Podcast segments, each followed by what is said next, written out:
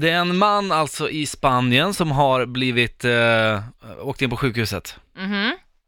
Och han hade lite ont i rumpelipumpen. Okej, okay. Mm. Ja, någonstans. Ja, precis.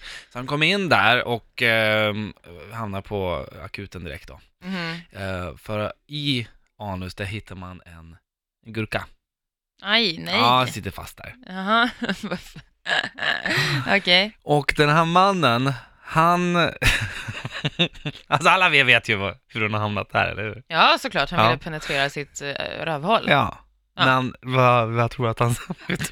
Vet du vad han sa till sjukhuset? Att han, hade... att han ramlade på den? Eller vad det? Nej, att han kanske hade svalt ett litet frö som hade växt till en gurka.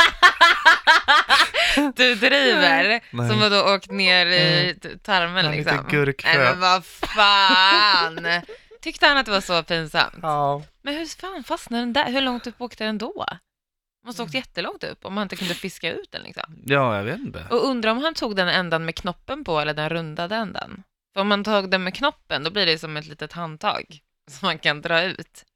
Mm, alltså, du vet på en gurka finns det en liten stump. Ja. Om den var ner till.